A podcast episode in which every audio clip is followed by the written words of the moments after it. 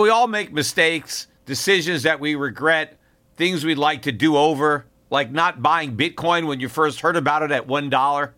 We all carry around different stresses, big and small. When we keep them bottled up, it can start to affect us negatively. Therapy is a safe space to get things off your chest and to figure out how to work through whatever's weighing you down. At times, therapy has helped me and my loved ones in many ways. Therapy isn't just for those who've experienced major traumas. With the right guide, you can discover effective strategies to minimize distractions and truly connect with your needs, setting the stage for a more balanced life. If you're thinking of starting therapy, give BetterHelp a try. It's entirely online, designed to be convenient. Convenient, flexible, and suited to your schedule. Just fill out a brief questionnaire to get matched up with a licensed therapist and switch therapists anytime for no additional charge. Take a moment. Visit BetterHelp.com slash gold today to get ten percent off your first month. That's BetterHelp, H E L P dot com slash gold. Let's talk finance. Wouldn't it be convenient to have all your investment and retirement accounts in one spot? Yahoo Finance does just that. It consolidates your portfolio views and offers expert analysis, making it easier to manage your investments. Let's not beat around the bush. You want to grow your portfolio, fight inflation, pay off debts, and achieve financial freedom. Yahoo Finance provides the news, data, and tools to make that happen. You may think you've covered all the bases, savings, researching, and investing smartly. But to truly excel, you need Yahoo Finance in your corner. A holistic perspective is crucial for success, and Yahoo Finance ensures you have it. With a massive community of over ninety million users monthly, Yahoo Finance is here to guide you on your path to financial success. For comprehensive financial news and analysis, visit the brand behind every great investor, Yahoo Finance, the number one financial destination, yahoo finance dot com. That's yahoo finance dot com. The Peter Schiff Show. Well, today we got the government's first estimate of G D P growth for the first quarter of two thousand seventeen. And if you remember, the Atlanta Fed had been steadily reducing its estimate for first quarter growth since February first of this year, when it was estimating three point four percent G D P growth. And the last downward revision happened yesterday as a result of more weak economic data, particularly on inventories, that came out yesterday. The Atlanta Fed made its final revision to the estimate for Q one, at least the estimate that we got today.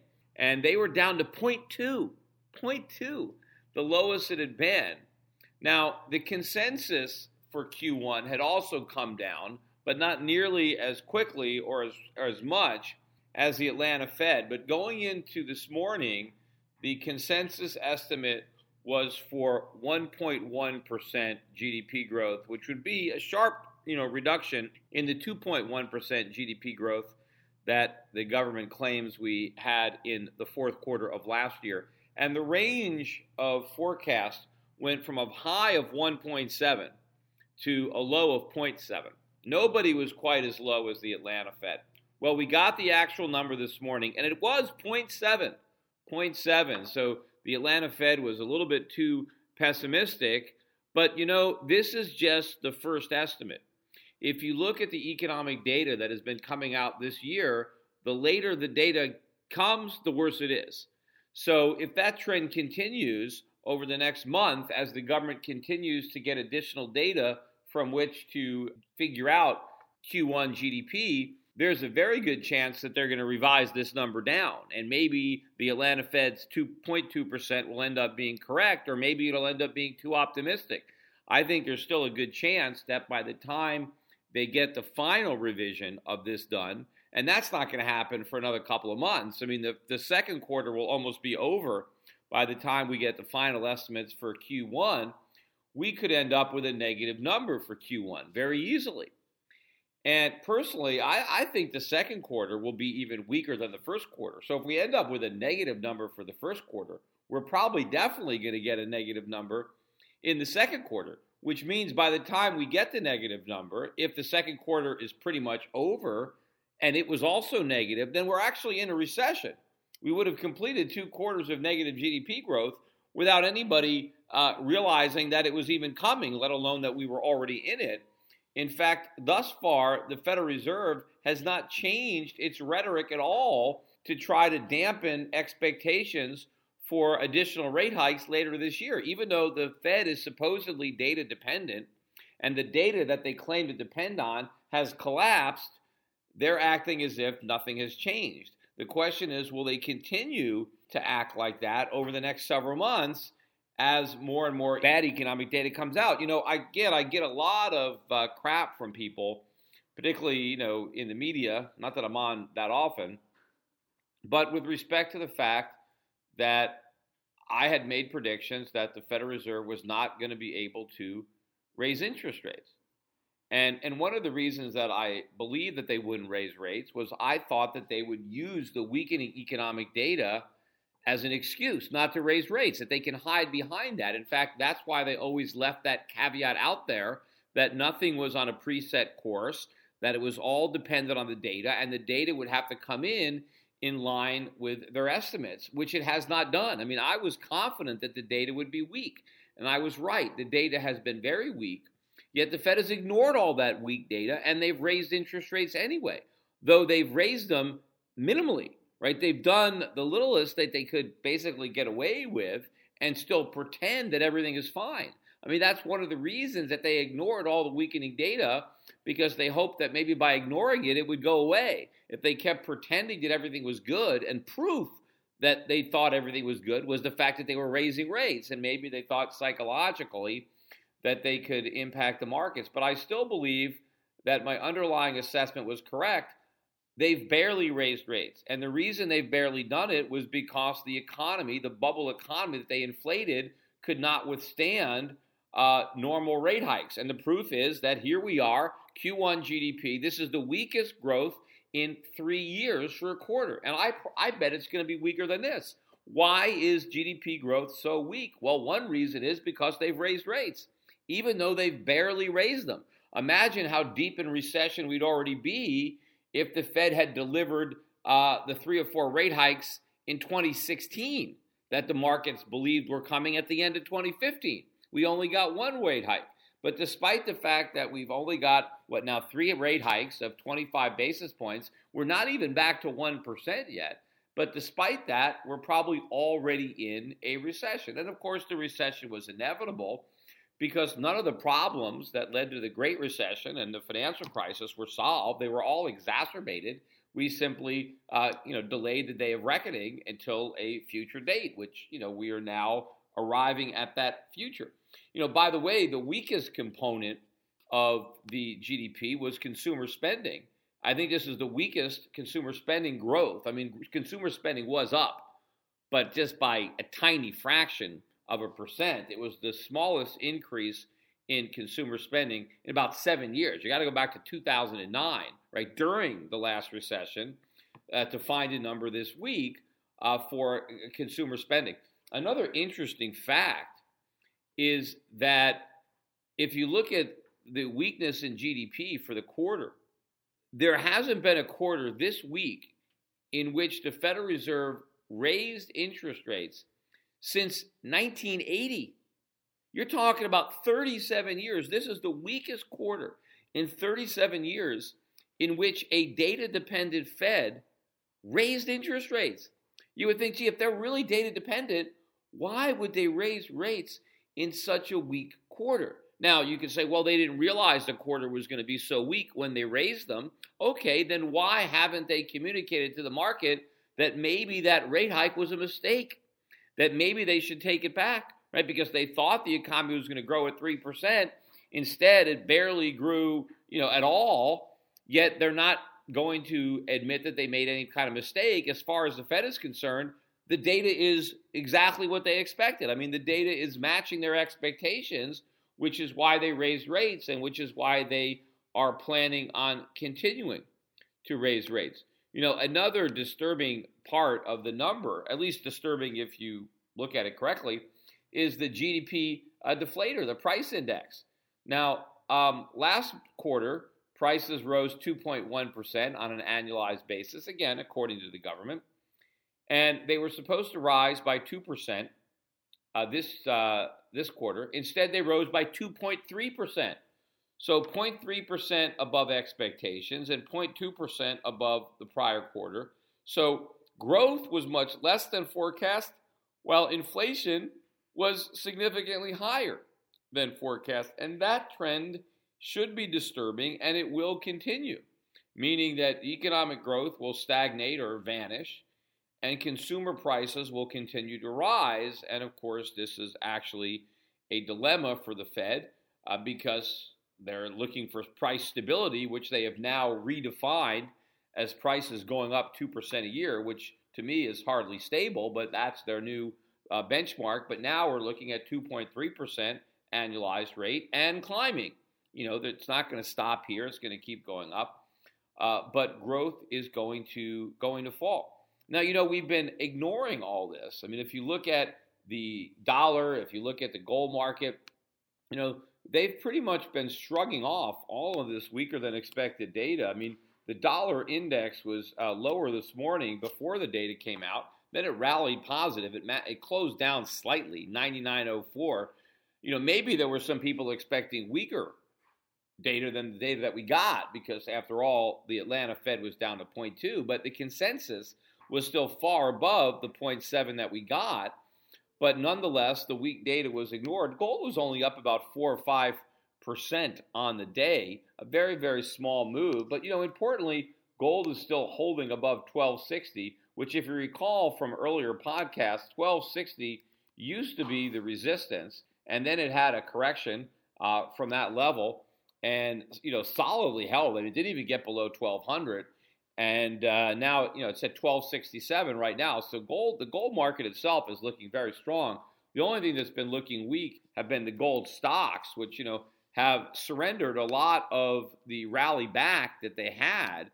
And so they're pretty much very close to the lows that they hit uh, when gold was at its low point in this correction. Then, of course, gold went up and made a new high for the year. Gold stocks did not.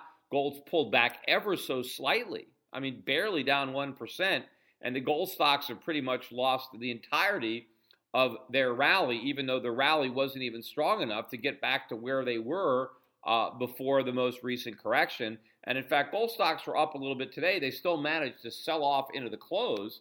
They still closed positive on the day, uh, but well off the high of the day, even though the gold itself closed right on the high of the day.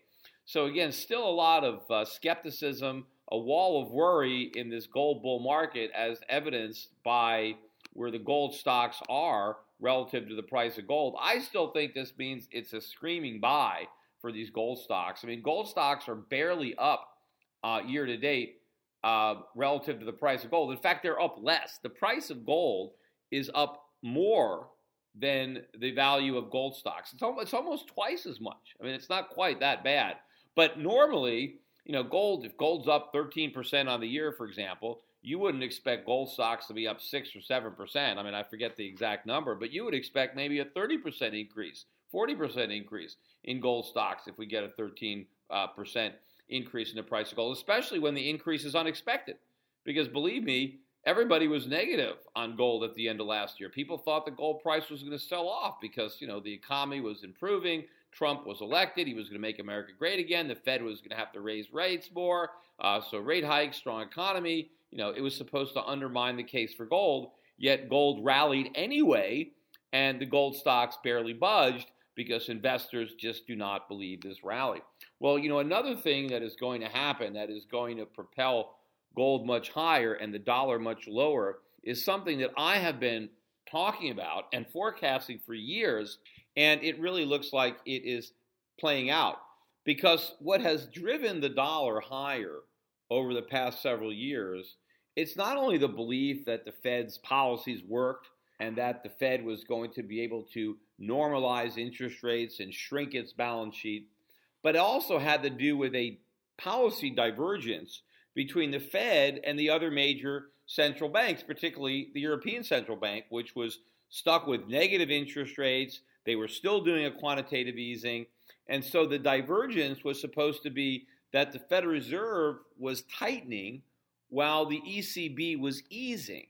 And so it was that divergence, right, the Federal Reserve tightening monetary policy, the E C B or maybe the B O J or other central banks continuing to ease, it was that divergence that was going to favor the dollar. And that was why the flows were going to be into the dollar. It wasn't just that there was a positive differential between our rates and European rates, but it was the trajectory of rates. We were going to be going tighter. Our rates were going to be rising. Europe was going to be stuck in the mud. They weren't going to raise rates. They were going to continue doing Q E. And what I was saying all along was that the markets were going to be surprised, because what I thought what was going to happen was the opposite divergence. I thought that at some point the E C B would begin to tighten as a result of inflation moving above their two percent ceiling, while at the same time the Fed would actually be easing. They would begin an easing campaign. So the Fed, I thought, was next to the end of its tightening cycle, and the E C B was nearing the end of its easing cycle. And so the real policy divergence that we are headed to is where the E C B is tightening, right? And, you know, anything that communicates that they're tapering Q E or that there's winding down the Q E program, I mean, they don't even actually have to raise rates to start the tightening campaign. Just like in the U S, we didn't start tightening with the first rate hike. I mean, we were closer to the end, I thought, with the first rate hike. We started tightening when they started talking about tapering, not even when they started to taper. It was when they talked about tapering that they were tightening. And then they finally got around to tapering that was expanding the tightening. So I think the E C B is going to move to a tightening rhetoric, tightening bias. And they may even start raising rates, depending on how quickly the inflation rate accelerates in Europe. We'll see, you know, what they have to do. But in any event, they're going to be tightening. Meanwhile, the Fed is going to be communicating that the tightening cycle is over because the economy is weakening. The budget deficits are about to skyrocket, you know, depending on how many of these uh, tax cuts actually get passed. But one thing I know for sure, even if we don't pass all of the tax cuts that the president is asking for, and again, that simply could be, you know, where he's starting off, and now he, you know, he can compromise because he's asked for so much, particularly when it comes to the pass-through. That's going to be the biggest a place that he might have to give something on that. I talked about on my last podcast on the fifteen percent tax for pass-through income. But we are going to get some type of tax cut. We know for sure that it's not going to be paid for, in that there's not going to be offsetting government spending cuts. There's not going to be some higher taxes someplace else, uh, you know, like the, you know, the border-adjusted tax. And we're also probably going to get some increased government spending when it comes to infrastructure. So all of these larger deficits have to be financed, and the only financier that would be dumb enough to do it, or has the pockets deep enough to do it because they just print whatever they need and they don't care about the consequence, is the Federal Reserve. So given the fact that we're going to have more deficits and that the economy is weak and it's going to need a stimulus, the Federal Reserve is going to cooperate. And after all, Uh, you know, President Trump has already indicated that Janet Yellen may not be toast. And how does she avoid being toast? Well, she, you know, cooperates and tries to provide stimulus to the economy, which means you don't raise interest rates, especially into a weakening economy. You've got G D P growth this week. Why are you going to raise interest rates? I mean, all you can do is point to the increasing inflation, but no one cares about that. And when it comes to a trade-off, if you ask the Federal Reserve, what are you more concerned about? Inflation going above your two percent uh, target, or a recession? They're much more concerned about a recession, and they've already indicated a willingness to allow inflation to be above two percent for quite some time, because they're looking at an average. They're saying, well, we were below two percent for a long time, so we can leave it above two percent for an equal amount of time, and it's all going to average out, right? So we all know that given its choice between fighting inflation and fighting recession, the Fed is going to fight recession, as if, you know, it actually can. I mean, I don't think it can really do it, but it believes it can, and it believes it fights recession by lowering interest rates and printing money and doing all the stuff that it's done in the past. So this is what's going to happen. This is the opposite, the opposite of what the markets have been expecting, of what has been priced in.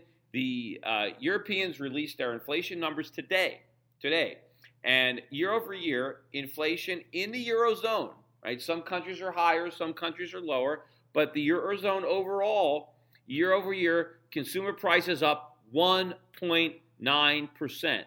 That is it. That is Mario Draghi's objective. I think this is a four-year high in uh, C P I increase in the Eurozone. But if you remember, all along, what has Mario Draghi said? He said the E C B's goal is to get inflation close to but below two percent, meaning they don't even want two percent. They want to be close to it but still be below it. Well, what is that? Well, one point nine. That's about as close as you're going to get. I mean, I doubt that Draghi is going to think, well, one point nine isn't quite enough. I'm going to go for one point nine nine. I mean, think about it. If you're actually saying that two percent is too high, right, because they don't want two percent. He always goes out of his way to say we want to get close to, but we don't want to touch two percent. Like it's somehow that that's like that that third rail, right? I mean, it's, if you touch two percent, you're going to electrocute yourself. So you just got to get really, really close to it without touching it. Now, I would say if two percent is so dangerous that you don't even want to go there, why even let yourself get that close? Why not keep a bigger buffer, right? Why not like, okay, if we get to one and a half, then we're going to try to make sure it doesn't get any higher. Because then at least if it gets higher, you you know, you still got a little bit of a cushion between that third rail. I mean, if you let it get to one point nine and you still haven't done anything, you still haven't taken your foot off the gas, let alone tapping the brake, right? Although I hate to use that car analogy uh, because that's what the bankers always use. But if you're up at one point nine, why why take a chance? What if the next print is two point one? What if they're on the other side of that line? Now what are they going to do? Because now they're above two percent. They said they would stay below two percent. I mean, one point nine percent, as far as Draghi was concerned, this is economic nirvana. We're here.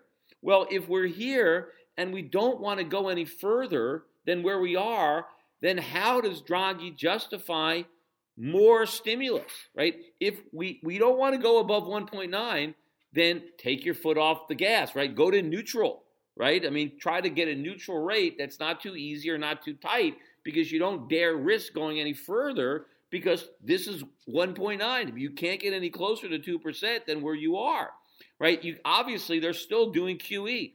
They still got, you know, negative rates. How can they have this policy? They can't hide behind the, well, you know, we're still trying to get inflation up to one point nine because they've got to one point nine. I mean, what they're going to say, well, we want to make sure it stays at one point nine. Well, but they've already said they can't let it go to two. What if it goes to two or two point one? You know, and the whole idea that two percent inflation is bad, but one point nine is perfect. But like one point eight isn't even good, right? We got to get higher. It's never high enough until we hit two. I mean, this is how nonsensical and irrational people who are running the world's central banks are, that A, they think that they have divined the ideal interest rate that produces economic growth, right? They have decided in their infinite wisdom that one point nine percent is it, right? And that one percent is no good, two percent is no good, but one point nine, that's perfect, right? They decided that.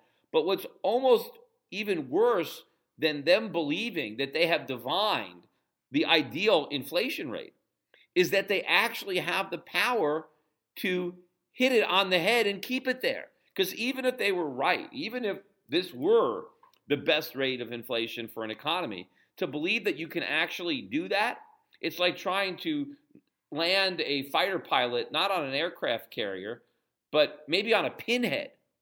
You know, I mean, to believe that you have so much precision that you can hit this mark and stay there, and stay there.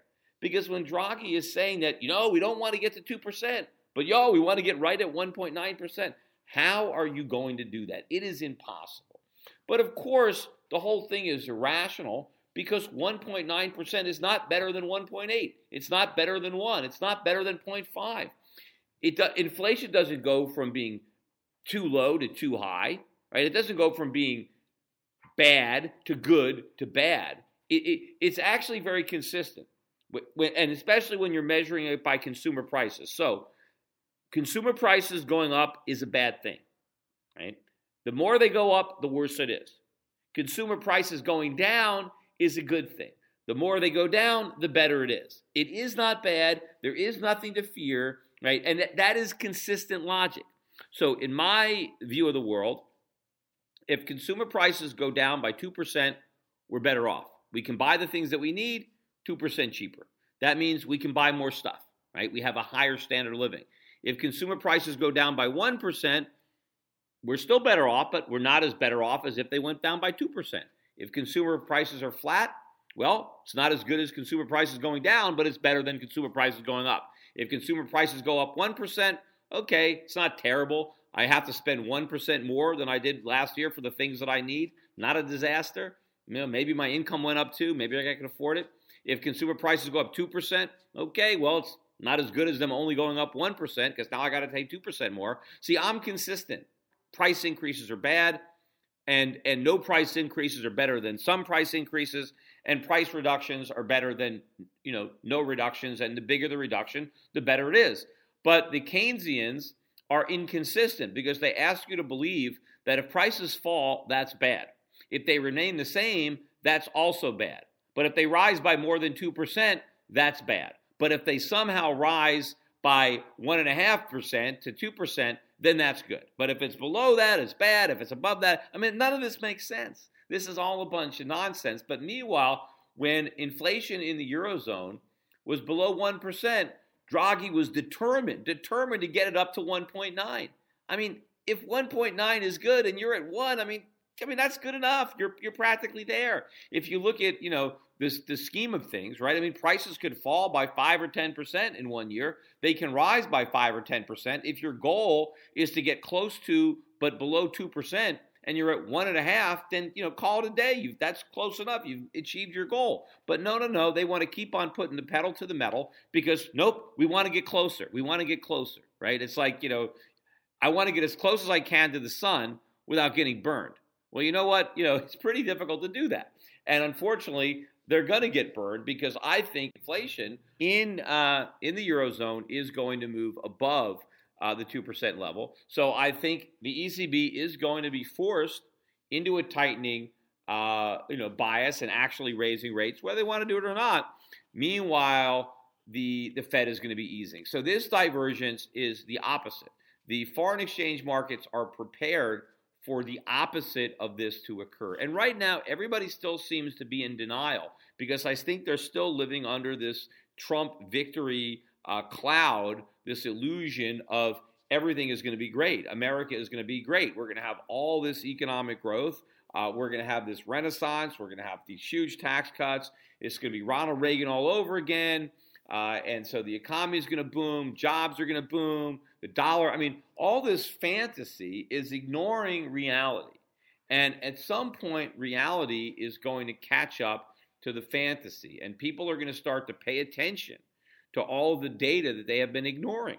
And even the Federal Reserve, I said, is going to have to start to pay attention to all the bad data. They will not be able to continue to pretend Uh, that everything is fine, as the numbers clearly show that the you know the bottom is dropping out of the economy. But just as the bottom is dropping out of the U S economy, you know we're blowing the roof off uh, the official inflation numbers in the Eurozone.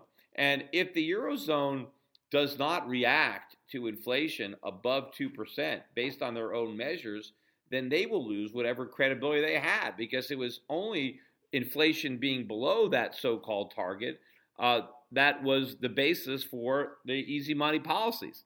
Well, if inflation rises above that level and they don't abort those policies, then the markets realize that those policies had nothing to do with inflation being below two percent, which I believe to be true. Obviously, if your economy is in trouble, if unemployment is high, and if the economy is in trouble, the lower the consumer prices are, the easier the burden that the economy has to bear. I mean, it's it's good news if prices aren't rising. I mean, if you have an unemployment problem, why would you want it compounded with a rising cost of living, right? And if you have a debt problem, I mean, why do you want to compound the problem with with inflation? If people have too much interest to pay, I mean, let them catch a break on their other, on their goods and services. So I don't think low inflation was ever the real reason that the E C B was doing what it was doing, but it was just the excuse.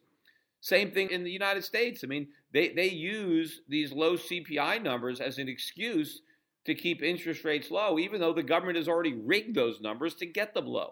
If we had a more honest number, uh, then inflation rates, measured inflation, would be much higher, but then the Fed would have a hard time uh, convincing the markets that the reason it is printing all this money and keeping interest rates so low is because it wants higher inflation. That's not really what it wants. It wants to inflate asset bubbles. It wants to keep real estate prices and stock prices and bond prices from imploding. And it wants to uh, prevent sovereigns from defaulting. I mean, the, the Fed wants to keep interest rates low uh, because the U S government is in debt and because the U S government has to pay interest on that debt. And if interest rates went up, then the cost of servicing that debt would go up. But, of course, the central bankers don't want to tell the truth. They don't want to say the real reason that they're keeping interest rates so low and doing quantitative easing. So they make up a reason because the truth, they, they, no one, no one can handle the truth. So they spoon feed a lie, but so many people can't even figure out how ridiculous the lie is. I mean, it doesn't even make sense. It stretches uh, the bounds of credulity when these central, when these economists and central bankers are trying to convince us that a rising cost of living is a good thing, and they have to save us from the, the, the pain of having to or being able to buy things for less money. They want to make sure that everything we need to buy costs more money every year and supposedly is for our own good. If we if, if we didn't have to ha- pay higher prices, we'd all stop shopping. You know, we only want to buy things if they're more expensive. If for some reason the price goes down, we're just going to close our wallets and refuse to buy, right? This is the nonsense that they spew, but people believe it. I mean, there are people with P H Ds in economics who who believe this nonsense. Uh, but, you know, it, it is it is nothing but nonsense. So we'll see what happens. You know, so far the reaction to the market has been muted, but the economic data that has been weakening and weakening is going to continue to weaken. The only data that has been strong has been measures of confidence. And it's just about people being excited about the prospects of what they think the Trump administration is going to bring. A lot of it is just a relief from the fact that Obama is not president anymore and that Hillary Clinton isn't going to be the next president. There was a lot of fear that Hillary Clinton was going to be the next president, and now there's relief that that's not the case, and there's some optimism here. Trump was a bit of an unknown political quantity. People didn't really know what to expect, but they knew that it couldn't be as bad as what they had gone through. I mean, this was a case of the devil that people didn't know basically being better than the one that they did, and all the talk about tax cuts and deregulation got everybody excited. Meanwhile, the actual hard economic data has been weakening uh, the entire time. Again, this is one of the reasons that I feel Trump did himself a disservice by quickly claiming credit for what he believed to be the good things that were happening in the economy, because by taking ownership of this economy so quickly, when it falls off the rails and we enter recession, that's his recession. Had he not taken credit and maintained the same type of critical Uh, you know, rhetoric that he did as a candidate, had he continued to say the economy's in trouble, things are not good because of all the bad things that happened before I got here, then as we went into re- recession, he could have said, I told you so. He could have said, I knew this recession was coming. It's been coming for years, and it's going to be a disaster based on all the bad things that happened before I got here. Instead, he immediately takes credit for the numbers, for the stock market, and so now it's going to be a lot harder for him. I'm not saying he won't try to do it, but he it will be a much harder thing to do. He'll look more disingenuous if all of a sudden he's like, oh, this all these great things are happening because of me. Oh, wait a minute, now bad things are happening. Well, that's not because of me. That's because of uh, Obama. You know, it makes it difficult for you to do that when you're not being consistent. But in the meantime, I think my economic forecasts are panning out exactly uh, the way I thought, as far as the big picture. You know, is everything happening precisely uh, the way I said? No, right? Did the Fed did raise interest rates a little bit, but you know, I even said one of the reasons I thought they wouldn't raise rates, I thought they'd be smart enough not to do it because I knew that any rate hikes would only accelerate the move back into recession, and the Fed would look foolish when it had to abort the tightening campaign and begin to ease. And I probably overestimated Uh, their intelligence in that respect, because they raised rates anyway, even though they are going to have to reverse course. But again, they've barely raised rates, which is something I've said. They've never shrunk the balance sheet. My prediction on that is still bang on. I've been saying that since Bernanke was Fed chairman, and he was saying he was going to shrink the balance sheet. And I kept saying it's never going to happen. The balance sheet is going to keep growing, and in fact, I believe it is going to grow. And once the balance sheet really starts to grow again, and once the Federal Reserve has to reverse course and cut rates again, then the markets will figure out this game. Because if the Fed wasn't able to normalize interest rates before how will they be able to do it again? If they have to go through another recession and they have to cut rates again, and then they're going to pretend that after that recession is over, then they're going to normalize. Well, who's going to believe them? Because if they could do it, they would have already done it. And if the Fed has to take its balance sheet from four and a half trillion up to five, six, seven, ten trillion to fight off this next recession, and then they try to bluff the markets the whole time that, well, when this recession ends, we're going to shrink our balance sheet. Who's going to believe that? I mean, if they couldn't shrink a four and a half trillion dollar balance sheet, what prayer are they going to have of, of shrinking a balance sheet twice that size? They won't have a snowball's a chance in hell of shrinking a balance sheet that's twice as big as the one that they already couldn't shrink. And the markets will know that, and the bottom will drop out of the dollar and ultimately out of the Treasury bond market, and we will experience the real crash. And the Federal Reserve will ultimately find itself in that predicament where it has to choose between the lesser of two evils in its mind. One is a financial crisis worse than two thousand eight, where they raise interest rates dramatically or allow rates to rise and let the chips fall where they may, let the stock market crash, let the bond market crash, let the real estate market crash, let banks fail, let investors lose money, let depositors lose money, and force the government to default on its debt and, and, and tell bondholders they're not going to get paid, or it chooses massive inflation. To avoid all that, it just sacrifices the dollar, and we have runaway inflation, hyperinflation, but those are the two outcomes, you know, ultimately that they're going to have to choose from. I do believe, though, that that choice still might be a few years away, because I still think the dollar can fall rather substantially from here. You know, the last time the dollar index fell, it bottomed out around seventy. So I think this time it might be able to fall as low as sixty uh, before anybody really gets nervous. You remember the, the low before seventy was eighty. And so the dollar index crashed down to eighty, then it recovered, then it went down to seventy, then it recovered. So if it goes down to sixty, people might think, oh, it's a normal cycle. But at some point, it's going to break through that level. Inflation is going to really start running out of control. The Fed's credibility is really going to be out on the line. Look, Paul Volcker did not want to raise interest rates to twenty percent, believe me, but he did it anyway. Right? Well, we're going to be at that point in time again where we're going to have to do something desperate. We're going to have to do something very, very aggressive Uh, to, to to plug the hole in this ship. The problem is, if we try to raise interest rates anywhere near that magnitude now, the impact on the economy would be much greater because the economy is in much worse shape and the debt is much larger. So it is going to be a much more difficult decision for the Federal Reserve to do the right thing, and much, you know, easier for the Fed to do the wrong thing. But the costs are enormous. The costs of doing the wrong thing, the risk of runaway or hyperinflation, is enormous. So hopefully the Fed doesn't go that direction, but you know, don't don't bet against it, right? You gotta you gotta hope for the best, but you better plan for the worst. Today's financial advisors behave like pro wrestling T V commentators. They scream that the recovery is strong, debt is manageable, inflation is low, and that the Federal Reserve has everything under control.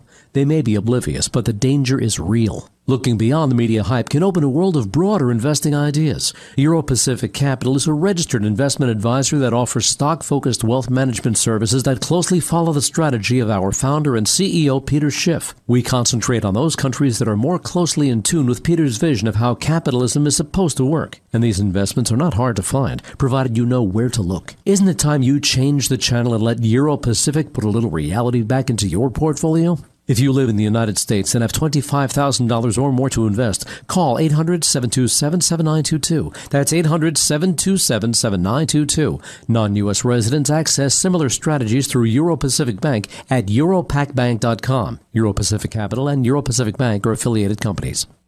Hi, this is Peter Schiff, and long before foreign governments were buying gold, I urged my clients to put five to ten percent of their portfolios into physical precious metals.